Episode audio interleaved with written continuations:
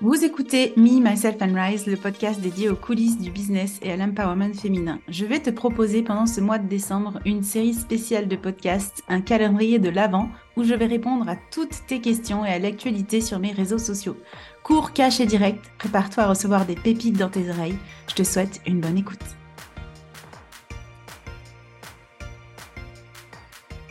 Bonjour à tous et à tous, je suis ravie de vous retrouver pour ce nouvel épisode de calendrier de l'Avent du podcast Me, Myself and Rise. Aujourd'hui, je vais répondre à la question suivante. Est-ce que tu peux nous donner des tips pour être à l'aise devant l'objectif photo? Oui, absolument. Alors moi, j'ai des shootings, j'en ai fait quelques-uns, on va dire ça comme ça. Et je sais à quel point ne pas être à l'aise est une difficulté incroyable parce que du coup, tu vas ressortir avec des photos où tu ne te sentiras pas très naturel. Euh, et tu vas pas forcément aimer les photos, du coup tu les publieras pas, bah voilà, tu as payé des photos pour rien du tout. Donc c'est important d'arriver à lâcher prise et à se sentir à l'aise pendant ces shootings photos. Donc on va partir du postulat que tu fais un shooting photo pro. Donc comment devenir à l'aise pendant ton shooting photo pro?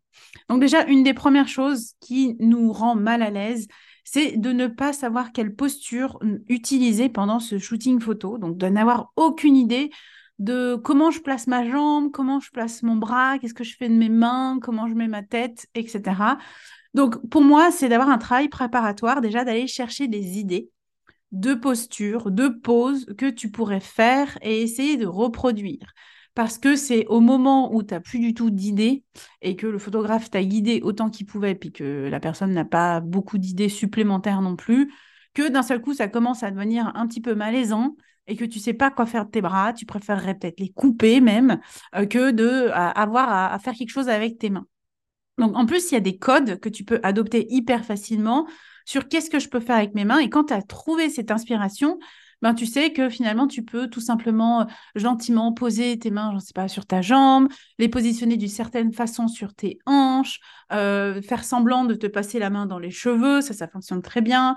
voilà, il y a différentes postures position que tu peux adopter euh, à la base en suivant certains exemples et qui vont te permettre d'aller explorer ces postures-là, de faire quelques photos, de les modifier pour trouver peut-être le bon angle, la bonne façon de te positionner et qui fonctionnent bien sur la photo. Donc, vas-y déjà à ton shooting avec des idées de pose et, euh, et comme ça, tu ne manqueras pas d'inspiration pour savoir comment te positionner toi dans l'espace. Un deuxième aspect à, vraiment considérer aussi par rapport au shooting photo, c'est le temps que ça prend avant d'être pleinement à l'aise et d'être pleinement toi devant l'objectif.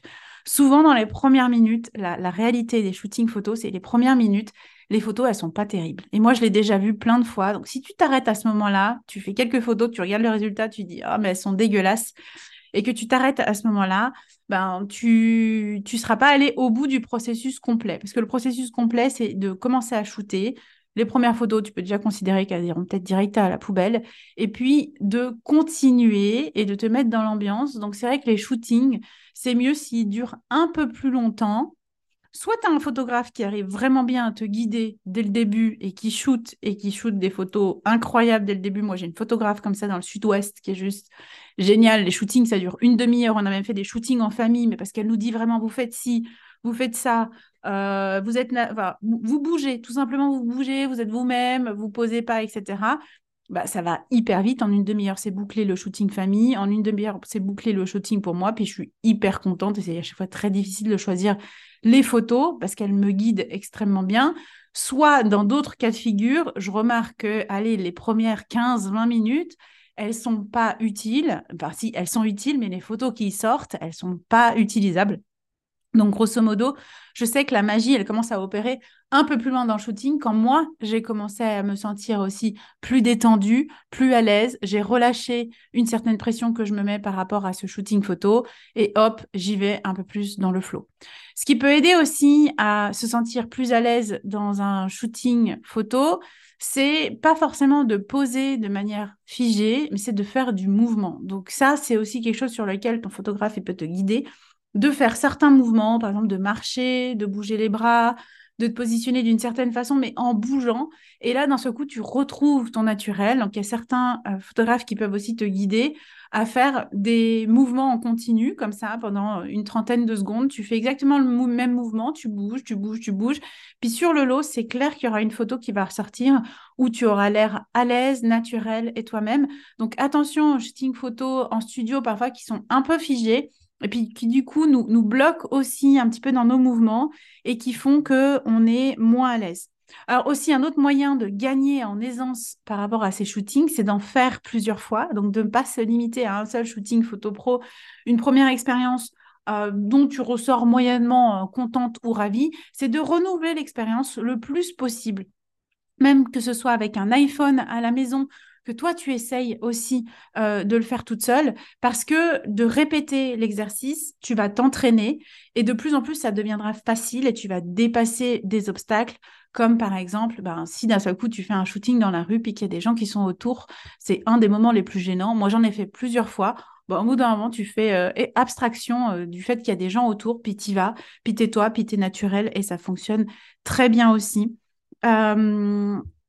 je pense que c'est quand même pas mal d'éléments là que je t'ai partagé par rapport à, ces shooting photos, comment être à l'aise devant l'objectif. Euh, je, crois que ouais, le secret, c'est vraiment de, répéter. Euh, de, répéter l'expérience au maximum, de trouver un photographe avec lequel tu es bien. Donc ça aussi, ça se cherche parce que même si les photos de certaines personnes que tu vois sur les réseaux sociaux sont trop belles, bah, peut-être que toi, tu n'auras pas le feeling et tu ne seras pas vraiment euh, à l'aise avec cette personne-là en particulier ou t'aimerais pas, t'aimeras pas sa façon de, travailler.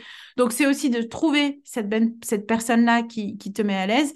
Puis d'avoir, d'avoir aussi une certaine connaissance de toi-même. Qu'est-ce que tu aimes, qu'est-ce que tu n'aimes pas, qu'est-ce que tu, voilà, qu'est-ce qui t'inspire. Donc d'aller vers ces inspirations. Mais il y a aussi des choses tout simplement physiquement qu'on peut apprécier ou ne pas apprécier que ce soit ta coupe de cheveux, que ce soit le maquillage, que ce soit la tenue. Ça aussi, ça va s'affiner avec le temps que ce soit peut-être ton bon profil. Alors, je ne sais même pas si tu sais si tu as un bon profil et lequel c'est.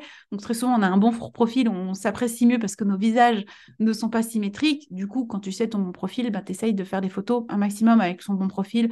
Moi, j'ai eu fait un shooting où elle m'a pris que avec mon mauvais profil. Je peux dire, j'ai utilisé quelques quelques photos du shooting, mais vraiment pas toutes parce que je ne m'aimais pas sur ces photos-là. Donc, de l'entraînement, de l'entraînement, de l'entraînement, c'est vraiment ça qui va t'aider à gagner en aisance, à faire en sorte que l'exercice est de plus en plus facile. Moi, je l'ai eu fait, comme je te disais, pas mal de fois. Et c'est vrai que c'est ça qui m'a aidé aujourd'hui à être totalement à l'aise en shooting photo et à faire en sorte que ça aille très, très vite. J'espère que ces tips t'aideront pour ton prochain shooting photo. Je te souhaite une excellente fin de journée et on se retrouve dans le prochain épisode dès demain. Ciao, ciao